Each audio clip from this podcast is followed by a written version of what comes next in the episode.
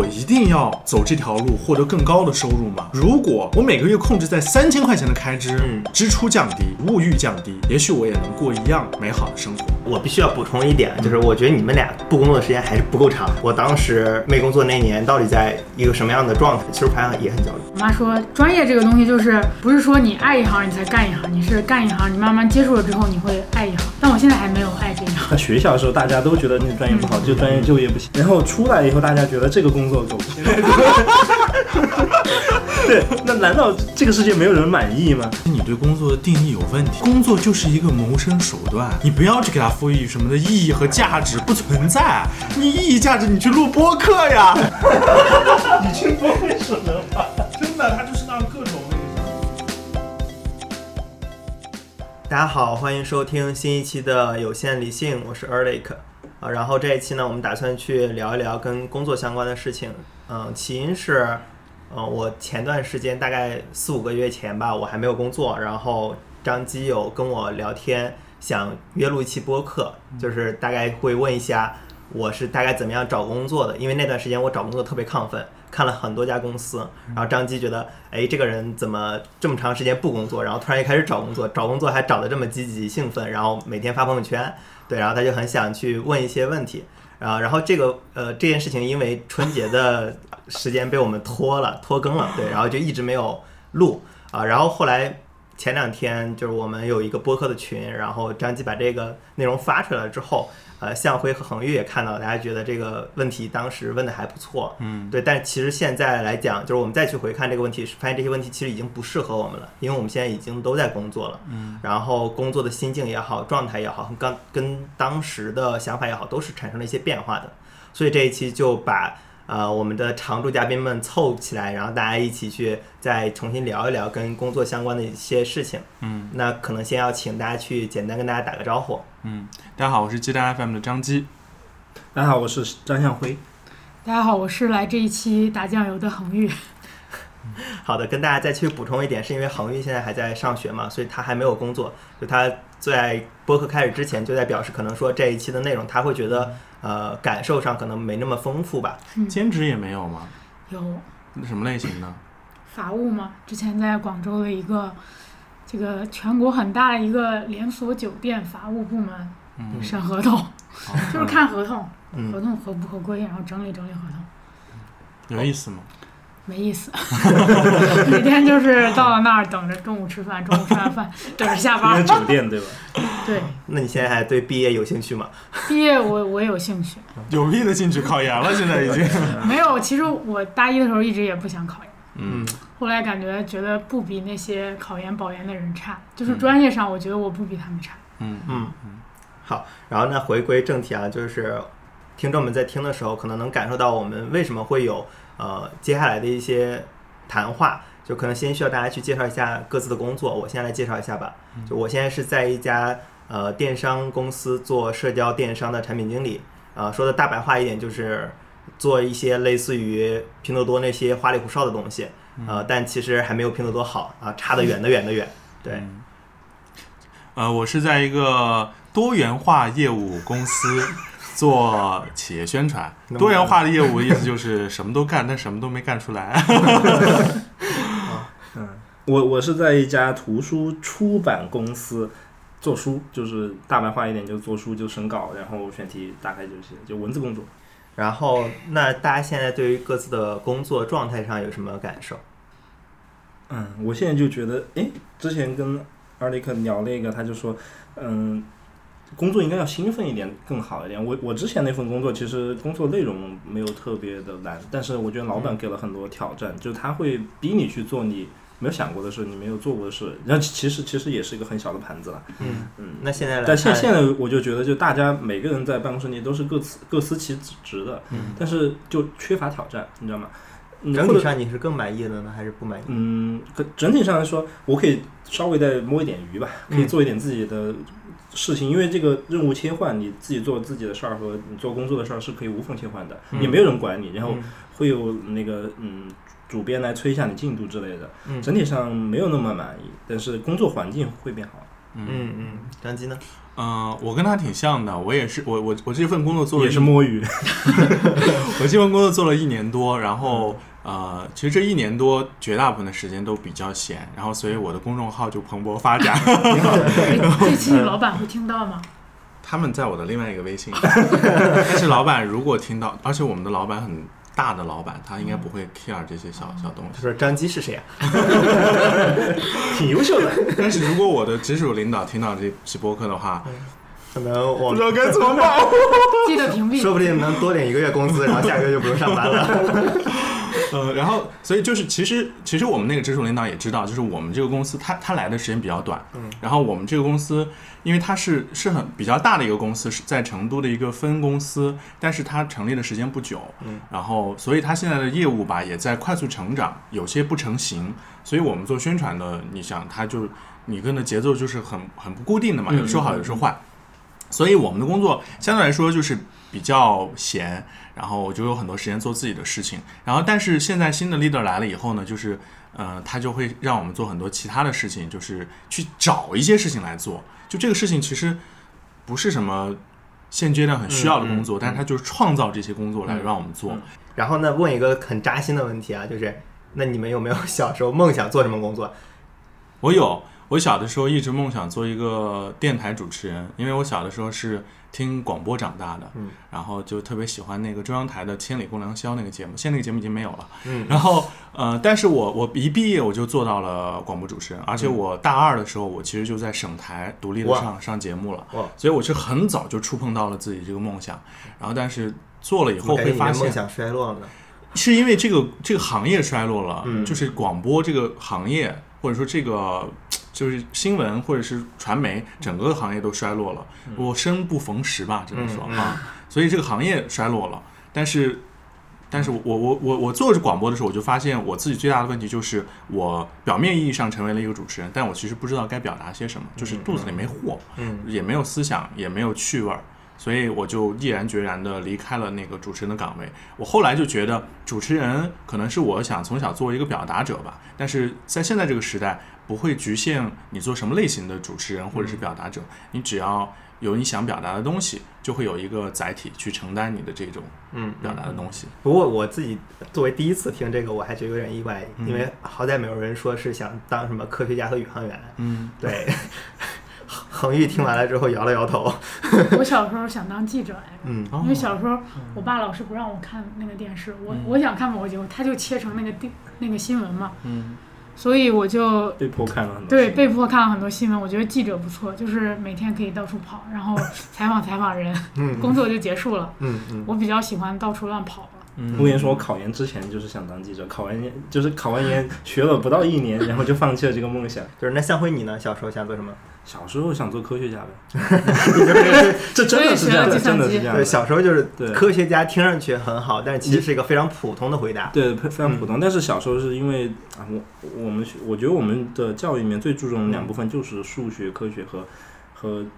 有一些语文文字的东西，所以一个是科学家，一个是做一个文学家。但坦诚来讲，就是我们长大了之后才发现，科学家其实不是不是做科学，就是科学是很大很泛的东西，太大了。对对对，就是当时我们只是觉得科学家是一个挺酷的东西，对对，但是我们根本不知道那个每个系的领域里我们要做什么东西。对 对, 对, 对, 对，你是做生物啊，还是做信息科技，还是做什么，就等等很多很多。嗯嗯，对。就趁着这机会再稍微回顾一下，就是你既然小时候有想做的行业，然后那你一步一步选择到今天，你做过哪些？为什么选择做了今天这个东西？嗯，可以啊，嗯啊，我先来说吧。呃，我是以前做主持人嘛，嗯，然后主持人工资太低了，确实太低了，嗯，因为没有办法盈利。我以为会很高，非常低，嗯，主要就靠走穴，就是出去接活动这样。嗯，但是身心俱身心俱疲，而且我当时是在一个五线城市，所以只能，嗯，只能伊犁，那老老家点，对，嗯，然后只能接一些就是。婚丧嫁娶那种，甚至甚至有那种有有人就是让我去白事儿，还有主持啊，让我去主持白事儿，就是他们觉得我这方面还很擅长，就是很擅长，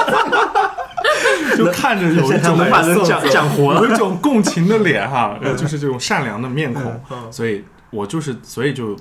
去到了乌鲁木齐工作，嗯，然后就开始，然后本来也是想去主持人的，但是工资也不太高，嗯，而且整个行业都不好嘛，所以我就去做了一个，嗯，硬找了一个工作吧，想去个大公司，嗯，然后就去去了一个大公司里面做企业文化专员，嗯，其实这是做啥？企业文化就是公司的文化，就是一般比较大的上市公司或者规模型的公司才会有这样一个岗位，它是在人力资源部，然后它是属于人事人人力资源的一种管理，它其实是属于就是公司有什么文化把它凝练出来，然后去做公司内部的宣传报道，比如说榜样的人物呀，就这种、啊、然后就做这样的工作。后来来成都以后就实在找不上工作，哎呀，我去做了电商主播然后做完那个工作以后呢，就现在这个工作室，然后短暂的做过一段时间编辑，然后编辑也是工资太低了、嗯嗯、然后我现在又做的就是企业宣传，就是其实、嗯因为我只有写作的技能，还有语言表达的技能，我不太会什么太高深的东西，所以我只能做一些这样很泛的工作。然后现在这个工作呢，就是坚持做下来，是因为工资给的还可以，然后比编辑，比当时编辑可能甚至快高了一倍这样子。所以就是我现在做这份工作，百分之九十的原因就是因为它能给我提供一个在成都还比较嗯过得去的薪水。嗯，完全是为了这个。嗯，你说我有很多自己想去做的事情，但都是因为这份工作把我困在了这个职位上。下回呢，我其实是当时是理科生，我念本科的时候理科生，念计算机、嗯，但是当时特别不喜欢，就是上大一就发现不喜欢，嗯、但是一直没有转专业。嗯，然后就就混呗，混混混到毕业以后，然后就也没去做，然后就隔了一年就考研。嗯，考研，然后当时就因为喜欢看书就。选了一个比较综合类型的，就是传播方面，因为我发现这个还比较好考，嗯嗯，然后然后就稀里糊涂也就考上了，考上了以后就稀里糊涂上呗，嗯，然后然后中间有一段时间就比较踌躇满志，觉得哎，自己还可以做一下学术，嗯，然后又做了一下，然后发现太难了，而且学术会有一种让你觉得就是没有尽头，那工作是没有，因为学术也是个工作嘛，一个很。很长期的工作，然后就没有尽头，然后中间也想过换法律方面的，因为我们家是法律世家，嗯，就就我父母都做法律的，我姐也考了那个法律的本科，嗯，就是、那后来你工作是怎么选择的？所以我工作的时候就，我工作是被邀请的，嗯，然后就是因为在麓湖那边做了一个活动，然后那个他们就邀请我，所以你没有找工作。我真的没有找过，我我从、哦、从那我那我优秀的人，优秀的人就是这样。对，那我全部能衔接起来，就是向辉从毕业之后到现在没有没有自己找过，对，就他自己从事过的工作全部都全部都找过的全部失败了。嗯、我我现在从事的全部是我没有找的。对，你是靠一度人脉给你推荐的。对，或者是在活动当中太专业了，对，还有一度人脉，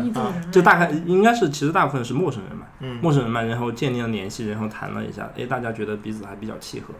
但是我也是跳槽比较多嘛，也就是一年多就跳了两次槽，嗯，然后现在也是一个老师介绍的，就是在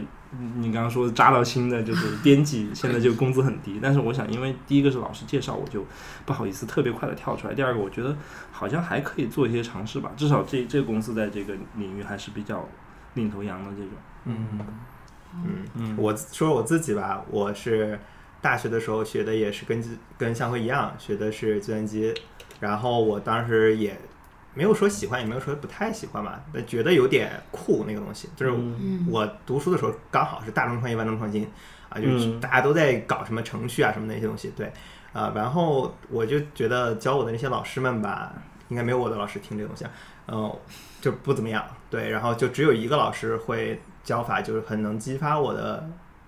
学习的那种动力。然后快毕业的时候呢，我也不知道要干什么，然后我就挺喜欢一个卖软件的公司的，然后用一种最简单的方法进去了，就是选择做客服。对，然后进去的话一直都是远程工作，所以给的工资低一点倒是也还可以接受，因为你可以换城市，换一些生活环境，然后你可以降低你的生活成本啊、呃。然后但是越发的工作，我觉得这件事情的意义很低，然后它的价值也很低啊、呃。然后我就决定不要去做了。然后后来我就去长短暂非常非常短暂，大概只做了三个月的产品经理，在两家公司里头，三个月我换了两家公司，然后做了三个月的产品经理，然后接下来我就。立马就跳槽到了我现在工作的这家，就然后我的工资就翻了二点五倍，然后突然觉得 哦, 哦，生活对，然后我的生活可以保证了，基本生活可以保证了，然后呃开始想一想我到底要做什么。这个问题其实比我之前做客服的问题还要难，对，然后现在还在想这条路吧，但长期来讲可能就是追求一种不需要打工的状态，嗯，对。呃，然后正好就顺着这个来去讲，那既然大家都想都都对这个工作。嗯，怎么说不太满意，然后但又不知道自己要到底想干什么，但其实心里还想着要换工作，就这个是个很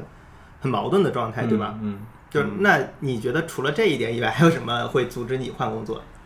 我有个朋友那天跟我聊天，然后我就说，哎呀，最近工作感觉不是特别的好。他就跟我说说，张基，你对工作的定义有问题。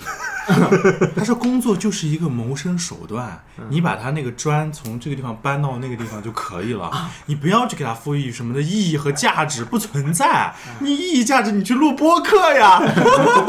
然后，然后。我觉得可能确实是这样，就是然后我这样这两天看了那个狗屁工作，我当然没有看到那个原版书，但我就听了大量的关于狗屁工作这个播客和那个 YouTuber 的那个视频。嗯、然后呢，我就觉得好像在那个大卫·格雷伯的表述当中，前台也是狗屁工作，律师也是狗屁工作，这个那个都是狗屁工作。我觉得我们很可能就做一个狗屁工作就 OK 了，嗯，然后呢，你在但这份工作呢薪水 OK， 然后呢不是特别忙，然后你有些余力可以做自己喜欢的事情。然后你看现在社交媒体当中也特别流行斜杠青年这个概念，很多人就说、嗯、啊，你有一份还差不多的工作，你在做一些斜杠的事情，那就很好、嗯、所以我觉得这可能这个时代就要求我们去做这样一种选择，就拿一份差不多的工作，然后再养一份差不多的喜好，嗯，也许生活就这样继续下去了。嗯嗯嗯。但我觉得这是一个问题啊，就是你你们有没有觉得这边有一个很很有趣的现象，就是第一个，刚恒玉在说的时候，就在学校的时候，大家都觉得这个专业不好，那个专业不好，这个专业就业不行。嗯嗯嗯，然后出来以后，大家觉得这个工作狗屁。对，那难道这个世界没有人满意吗？我我跟你说，就是在我的所有的找工作和这个试工作的过程中，我, 我觉得是个 loser。也不是，也不是，也不是，就是。我们很很容易去先去谈那个负面的东西，这是当然的。人家就是有一个很重要的问题，我觉得是这里面刚张基说那个意义，我觉得有很多很很大一部分它是心理暗示的。我跟你说，我见过最最鸡血的、最觉得自己工作有意义有两种人，一个是销售，一个做保险。这都不是贬贬低他们，但是他们会很大程度上他们的工作要求他们赋予他们这个意义。但是我觉得很多工作我们是没有被要求赋予工作意义，我们是被。被迫的去接受一个东西，然后我们去忍受这个东西，但是在这个过程中我们就缺乏像刚刚Erlik说的那种主动性，嗯，缺乏那种东西，我觉得这个东西很重要。其实还有想问的问题，就是结合我之前有挺长一段时间没有工作的这个这个时间、嗯、然后想问，就你们大家都有没有过有一比较长一段时间不需要工作的经历？嗯啊，我刚来成都的前几个月是一直没有找到合适的工作，然后是有几个段时一段时间的空闲的，然后那段时间我就开始疯狂的写公众号、嗯、然后我写了来成都一个月，来成都两个月，来成都三个月，就每个月写一篇总结、嗯、然后我第一个月的标题是来成都一个月我我要什么，就是不要再想彼岸，就是我设想一个彼岸嘛、嗯、我就想从现在开始、嗯、那个时候我想我要做一个活动的主持人、嗯、就是商业或者是这种峰会活动的主持人、嗯、然后第二个月我说来成都两个月我不打算找工作了，因为我要想做一个自由职业者。嗯，第三个月我说来成都三个月我在淘宝直播卖火锅底料。然后我当时写的那文章有一段话，我觉得我写的我现在看都特别好，就是我说其实我特别喜欢一个稳定的工作，嗯，因为你只要不需要太努力，你就按部就班的做，就会被社会认为你是一个好青年。对，你认真工作，对，你上班打卡，嗯，你积极向上，嗯。但如果你要自己做一个工作的话，就会很难，很难，对，特别特别的难，很长时间才能接受这个东西。对、嗯，所以我刚开始是尝试过，有三个月的时间，我尝试过我要不要做一个自由职业，或者做一个。呃，没有那么严格的上下班的，就是做一个自己来自负盈亏的一个工作。嗯，但是第三个月，当我找到一份，当时期就是薪薪水是八千块钱，嗯，八千块钱的工作，我就立刻去了，根本不想这些，嗯嗯，就是我我我说自己不是向现实低头，而是真的更接地气儿了、嗯，就你得先生活下来，嗯，嗯所以，但是那段时间让我觉得。挺恐慌的，就是我在没有工作的时候挺恐慌的，你每天不知道干嘛，然后你在这个城市，因为我刚来成都，你完全找不到在找不到在这个城市的一种安全感，所以我现在即便我这份工作前段时间有一些瞬间特别的痛苦，但我告诉自己不能裸辞，这是我绝对绝对的底线、嗯嗯嗯、没有找到下一份工作的时候永远不要放弃这一份工作、嗯、就是我特别害怕自己在经历那样一段岁月，大概是三四个月没有工作，收入断了来源，然后你在这个城市特别迷茫，又会抑郁的状态，我特别害怕这件事儿。嗯，但我自己会觉得这个状态特别的可贵，因为你没有，你如果不在这种状态下，你根本没机会去仔细想这些事情。对，但是那三个月我已经写了三篇文章，理清楚了这件事的思考。我现在，我现在回到那个状态，我只要去读我当时写的文章，我就知道我当时是什么样的心境，我思考过什么，嗯、完全没有变化。嗯，两年前写的，嗯、现在还是那样一个心境。嗯嗯。嗯对，还有一个点跟补充一下，我之前远程工作，我妈都觉得这工作不正经。对，然后就比如说你说做自由职业者，但是今天人们很容易接受一个词，当你说做自由职业者，不要说你做自由职业者，自由职业者约等于没工作。对对，你说自己在创业。可以可以。对，夏辉呢？我其实有比较长，今年都有几个月吧，就是我是三月份、嗯、春天，对三月份正式辞掉，对正正式辞掉，然后就我觉得这段时间当然也做了一些其他的尝试嘛，但是我就觉得，嗯，确实也是太长了，就是这这个阶段一个月可能还好，一个月一个半月还行，但是超过两两三个月其实是。对你身心是一种煎熬，对，因为你会找不到那个你生活的主心骨，然后你会觉得生活好像就是空落落的，就每天就做一些加冕的事情，你觉得那个都不算事情，然后你看一些书学习一下，嗯、但你也觉得那那也不算，因为没有一个明确的目标，嗯、因为那个还没有进入工作的范畴。或者就算你是说服自己说这是我为我自己工作，或者说我要做一个什么自己的作品，写一个什么东西，但你还你还是有疑虑，嗯，就是你做这个事儿还有疑虑，就是但是像像刚张继说的，就是如果有个外部的东西把你捆在那儿，虽然那个东西可能没有太太大的意义，然后他给你发钱，然后让你每天定时打卡上班，好，这个这个就你就变成一个工作的动物，然后你就像关在一个笼子里面，但这其实就让你养成一些比较好的习惯。对，我觉得这是一个很很有趣的矛盾点。嗯嗯，就给你完全的自由，你反而不知道怎么做的。嗯、是的，但我我我必须要补充一点，就是我觉得你们俩不工作的时间还是不够长，不够长。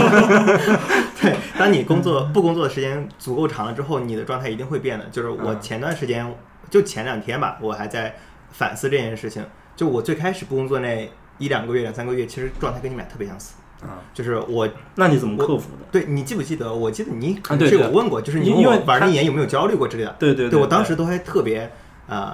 特别笃定的说我没有焦虑过。嗯，然后其实你在骗我，我没有我没有刻意骗你啊，这是我前两天才反思过来的，嗯、就是我也跟我朋友聊过这个事儿，然后我说我回看我当时的，就是我之所以判断我不焦虑，全都是拿我当时做的一些动作去去去倒推我不焦虑的，根本不是我的感受。就我当时做什么事呢？就是看看书，出去见见朋友，录录播客。哎，好像又有朋友，然后这一天好像还没闲着。然后我觉得哦，好像挺积极正常的。然后我还经常面试，对吧？我那一年里面试了至少有七八十家公司。面试就是我的工作，但是我是被面试，可能都把可能 boss 都把我拉黑很多了。对，就是所以整个我自己通过这些动作回看起来，我觉得自己好像不焦虑。嗯，但其实我我有一天早上，大概就是前一周吧，然后早上。醒来的时候，我就觉得这种久违的焦虑感，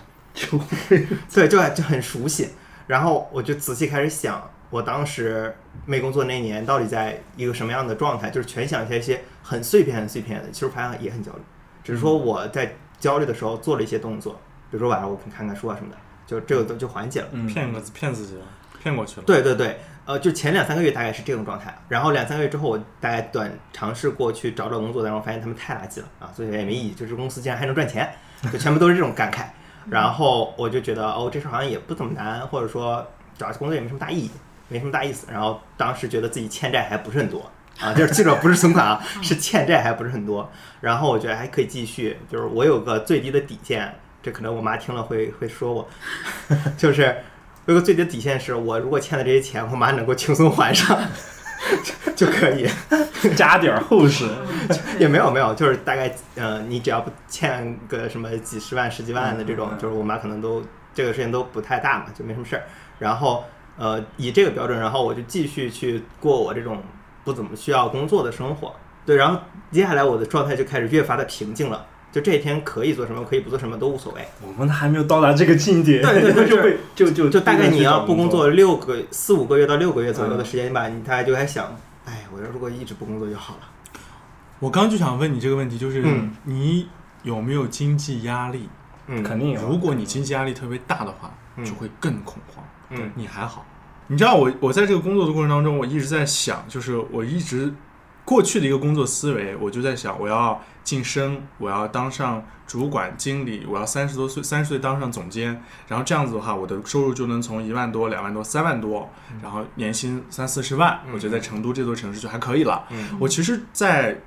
前这这一两年一直是这样一种工作思维，我就想的是通过这样的路径实现人生的更大的往前走。嗯、然后但是这一次就是面临这次工作危机的时候，我就在想一件事儿，尤其我最近又在攒钱。你能再补充一下你的工作危机吗？我的工作危机就是来了一个新 leader， 他、嗯、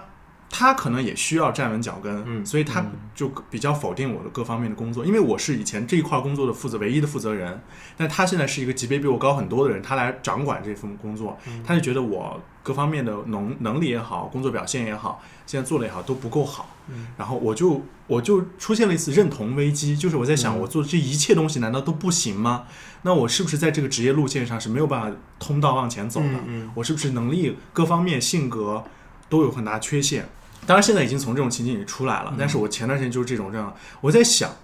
我说我一定要走这条路获得更高的收入吗？因为我最近刚好在攒钱，我发现如果我每个月控制在三千块钱的开支、嗯、我的生活也不会很痛苦，也会很开心、嗯、也可以很快乐。但我以前月月月支出可能是六千七千这样的月支出、嗯、就是不不算房租房贷这种的、嗯、就是光是这种消费的这种东西，我降到三千我还能很快乐，而且甚至有的时候会能有一种你你知道你每次买订饭的时候，中午我不是我上次聊外卖、嗯、我当我把的我中午外卖的那个预算从三十块钱往上不限点变成二十块钱二十五以内的时候、嗯、我其实下决定的那个速度更快了，嗯嗯，所以我反而觉得不纠结了，对只有那个可以点所以我就觉得我就开始反思我是不是一定要过这种晋升的这条道路，也许我就做一份差不多的工作、嗯、然后把自己就是在就是个人完善的这个方面做得更好，然后兴趣爱好做得更好、嗯、然后呢我就把自己的预算就是支出降低，嗯，就是物欲降低，嗯，也许我也能过一样美好的生活、嗯、所以我这是最近才开始思考这件事儿，但我还没有想出来一个结果，但我在他给我引入了一个不同的视角，就是我不一定要走那一条在大企业职业晋升的这条道路，没错，来实现我人生往前走一步的这种，它不是唯一的道路，没错没错，这已经是个很好的开始了。就我还可以继续补充一点，就是呃，因为张基之前也跟我聊过攒钱这回事儿，然后我当时记得我说我的攒钱目标，张基还哇哦一下，对。然后我想说的是，我当时不工作的时候，就是我也我以前也会有张基这种想法，就好像有一种莫名其妙的声音，就是你从来没有意识到这话到底是谁说的，但是就好像社会都在鼓励你这么走，就就像你这么走就是一个很很优秀的人一样的，对。然后我不工作的时候，我突然意识到，哇，其实赚钱那种可能性真的是太多了，就是完完全全是。至少在我当时的状态，我会认为完完全全是我们对于赚钱的想象力限制了我们赚钱，嗯、就是赚钱的方式。跟我说过这个话，嗯，对对，就是赚钱的方式局限了你的。对对，就是大家都在想怎么怎么靠打工赚钱，但其实你不靠打工赚钱的方式非常非常多。嗯、就是回到职业选择上来讲，就这个全球上应该有至少几千种、上万种的职业吧，就我们、嗯、不止，对对，可能不止，嗯、就我们能说出来的可能也就几种、嗯、十几种、二十几种，对啊，了不得了。对吧？你再多的话，那些人就会把这个人叫叫什么就业专家了。对对对，就是可能我想补充的就是，主要就是我们在于赚钱这件事情上，总认总在想一条我们都没有仔细想过谁跟我们说过的那么一条路径，比如说晋升、加薪、升职。就就刚刚张基说的也是一条啊，就是省钱，然后我可能去降低副业，对，然后降低物欲。嗯、就是除此之外，我觉得还有很多很多。对，可能我们慢慢再去探索一些这条这种路径，可能就更好一些了。嗯嗯。哦，你让我想起来，我一个一直觉得很吊诡的地方，就是学校里会有那种职业发展规划中心，嗯、然后老师会有给你职业、嗯、是是做测试。做我倒没进，我从来没进去过。嗯、我就看了那个职业发展中心，我就特别吊诡。我说，职业发展中心里是什么人呢？不就是学校的行政老师吗？嗯、行政老师又做过什么工作呢？嗯、他没做过什么工作，怎么能指导学生来做就业呢？他有一本指导手册。对哦、我是没进去过，我是一直觉得他们都没什么经验。进去怼他一句，你都是挑刺儿的，我怕被挂上。这个是就他的那个定位其实不是什么，他是为了解决学校的那个就业目标，呃，对对对，每年要达到九十九点几吧？是吗？九点九点五还是九点？他主要任务是优化你们的数据，对，就往回拉回来一点点啊，就是那回到还是我们现在这份工作上，就除去薪水以外，就是你们还能更看重最看重什么？除了呃，我知道张吉是稳定，对吧？嗯、还有呢？闲一点，事儿少，对对，就可以做副业，对吧？对对对，嗯嗯。就我我是比较现在现在这个状态，我觉得比较看重成就感。嗯，成成就感呢，跟它包含什么呢？挑战，它其实就是挑战的一个完成，它一定要让你逼迫你去做一些你以前没有做过的尝试。如果这个事儿是一个我每天做一个对我来说差不多的事儿，嗯、那我对我来说就很可怕。我觉得可怕的地方在于我可能会去接受它，嗯、我可能会把这个东西接受。我比如说我就是做这个的，嗯、我我其实现在这个东西对我来说有点可怕的就在于。我觉得我人生应该还有更多的可能。我想再继续往下深问一个问题，嗯、就是你刚刚说你想在工作里保持一种成就感，成就感。对，就我突然意识到，因为我最近也有也有点感受嘛，就大家肯定都希望能够在工作中体会出自己的价值感，对不对？对，那这个东西是有个前提的，嗯，就是我认为它是有前提的。对，你认为的前提是什么？就是我可能会假设一个东西，就大家为什么工作工作着就。躺平了，躺平了，对，就是他，他肯定是一种你主动的、自主的不想去做的，但是什么导致你主动、自主的不想去，呃，有挑战、啊，或者说你主动选择去躺平的，那他可能有一些呃原因、背景因素，对，就是这个可能不限于某一个行业，而是限于你所在的工作环境或者你自己的状态。对，你认为这种前提就是，就是我我知道你意思，你意思就是把这些所有的社会性的这个因素全刨掉，然后剩下那个你自己的，嗯、你选择不躺平的理由是什么？嗯、很简单，就是你会觉得这个浪费生命，嗯，你会觉得这个你的生命不止于此，然后你会觉得更有更高的东西去激发你去追求一些其他东西。你要对自己提出挑战，你要对自己提出命题，可能是每天一个，每个星期一个，一些问题，你要你要有这个东西才能把你自己滚着走。所以我听出来的结果是。嗯你你是有一个兴趣点，然后保持在这个兴趣点上，然后至于怎么样持续的推进这件事情，它的方法是对，这是会短期总给自己设计一点挑战。嗯嗯，其实你说的这个我其实想过，嗯，像辉他刚说的那种类型的工作，就是说在一个文化界吧，或者是我觉得还是属于文化界文化行业嘛，文化行业，然后去做一个那样的编辑。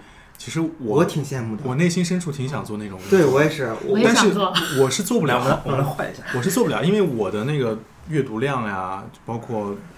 学历啊这些，我, 我进不到那样的一个门槛去。嗯、说实话，其实文化行业对人的学历和对你对的阅读量，包括你的文字要求非常高。嗯、他又要求非常高，但他又给不了很高的收入。对，这就是最、嗯、最所以这就是一个问题，因为他这个行业工作里边说的也对，因为这个行业在走下坡路。如果你是在，嗯、其实，在十二十年前或者三十年前，其实像无论是新闻行业、嗯、还是说文化界，它其实能够，甚至是能够实现阶层跃升的。你就是那个时候的顶顶级媒体。对对对。对啊，所以这就是这个矛盾所在。其实我也想想过，那是我很向往的一种东西。嗯、那再给你们一个问题，就是如果你现在不需要工作，不需要当前这份工作，嗯，你们会以什么样的状态去做你们想做什么样的事儿？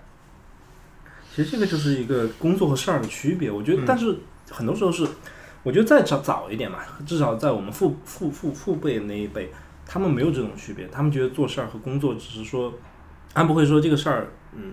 就是收益的问题，一个是收益的问题，一个是它的界限的问题，我觉得他们没有画那么清，嗯、他们有时候觉得做一个事儿帮人家忙一个走一个人情，这也是一个事儿，但是。这个事儿背后可能是跟这个体制跟工作联系的一些东西，但我们现在会把这个画特别清，就是自己的事儿、别人的事儿，然后朋友的事儿，嗯、都画特别清，这边界感，然后学校的事儿，这个这个社会背景的事儿。其实我觉得这个东西是一个。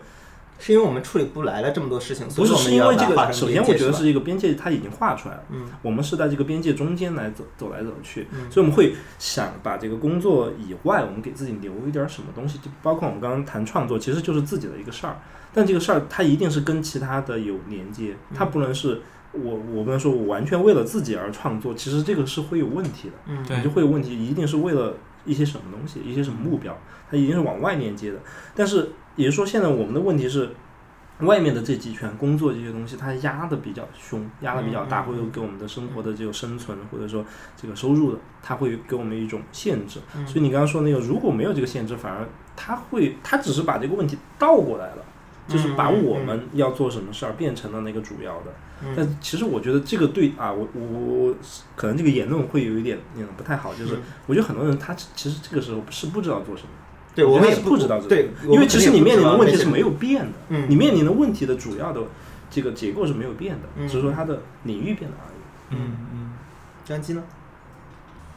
我觉得我可能会，现在疫情出不了，我特想去国外看一看，嗯、我想去不同的文化、嗯、不同的环境里去待一待、嗯、生活一下。那你还希望说在这个状态下做什么东西？我想在这个状态下写所见所闻所感所想吧。嗯、我觉得写写东西是真的可以一直在做，而且我觉得写东西是一件特别好，就是写以公众号的这种载体来做的话也特别好，就是它能够全篇幅的实现你的创作。嗯，就你知道抖音拍短视频是很痛苦的，嗯、你知道把那个东西十五秒、十五秒、十五秒，然后你就是那是很糟糕的创作体验。因为十五秒，我觉得它那个它你不说十五秒、三十三十秒，我觉得都没办法承载一个意思，啊、是太难了。我觉得那个东西要做就是一片段，但是写东西你就能怎么想你就直接。对，怎么想怎么写，但是别的创作形式你是要先考虑受众、嗯、怎么看怎么样，然后拍视频也是、嗯、你要考虑这个灯光这些画面，就是考虑的一些额外的东西。对，额外东西太多了。对，文字是一个特别纯粹的。其实我我有考虑过，比如说像视频领域或者是电影这方面，嗯、或者说，其实我觉得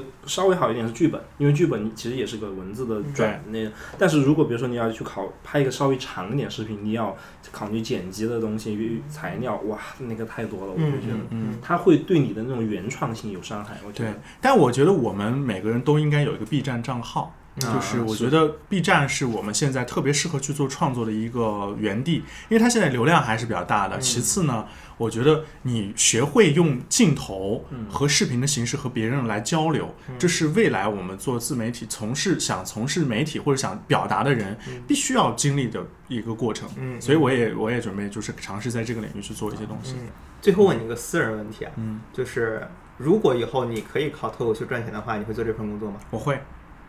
这不挺好吗？好，行，那这一期我们就到这儿了。好，嗯，谢谢大家，谢谢大家。